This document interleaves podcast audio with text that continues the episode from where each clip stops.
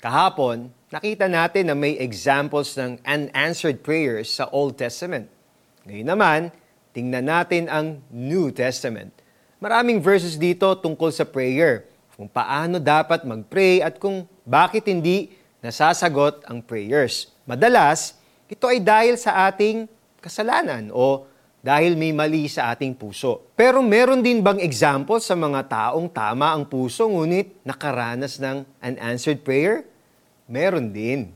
Ang Apostle Paul ay nagpray ng tatlong beses sa Panginoon para alisin ang kanyang kapansanan sa katawan.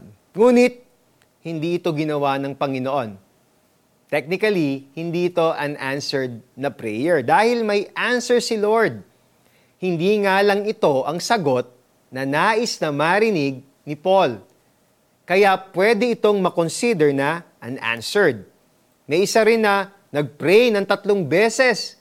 Si Jesus sa Garden ng Gethsemane. Nanalangin siya na kunin sa kanya ang kopa ng paghihirap kung maaari at kung ito ang kalooban ng Ama.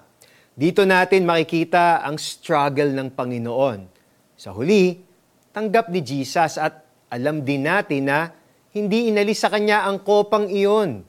Hindi dahil imposible ito, kung hindi dahil kailangang mangyari ang kalooban ng Ama. Sa dalawang examples sa ito, parehong righteous ang mga nananalangin. Mahal nila ang Ama at mahal din sila ng Ama. Nasa tamang lugar ang kanilang mga puso. Ngunit, naranasan nila ang unanswered prayer. May taus-pusong prayers ka ba na hindi pa sinasagot? Hindi ka nag-iisa. At hindi ibig sabihin ito na may masama kang nagawa.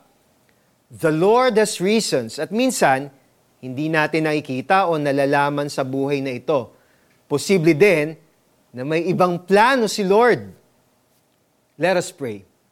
Ama, kayo po ang nakakaalam kung ano ang posible at ang karapat-dapat. Tulungan po ninyo ako na manatili sa presence ninyo kahit na kayo ay tahimik. Sa pangalan ni Jesus. Amen at Amen. Paano naman natin ito may apply sa ating buhay? May kakilala ka ba na naka-experience ng unanswered prayer? Ano ang kanyang naisip at naramdaman? Resist the urge to say, baka hindi ka sinagot ni Lord kasi, ano, may kasalanan siya. Marami tayong pwedeng sabihin. Don't say that. Kausapin mo lang siya at damayan siya. Yun ang iyong gawin.